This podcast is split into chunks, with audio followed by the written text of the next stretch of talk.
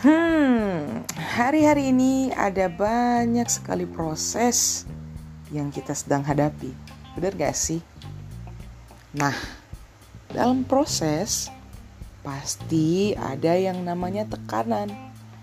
Gak ada manusia yang diproses tanpa tekanan. Dalam proses pasti ada tekanan. Tahu nggak? Tekanan itu tujuannya adalah untuk menguji kita. Ah, masa sih? Ya iyalah. Namanya juga proses. Namanya juga tekanan.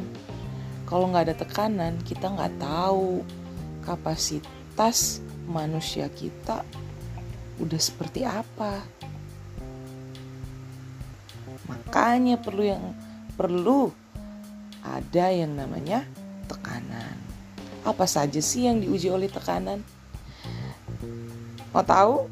Saya akan bahas di podcast saya selanjutnya. Be ready, oke? Okay? See you.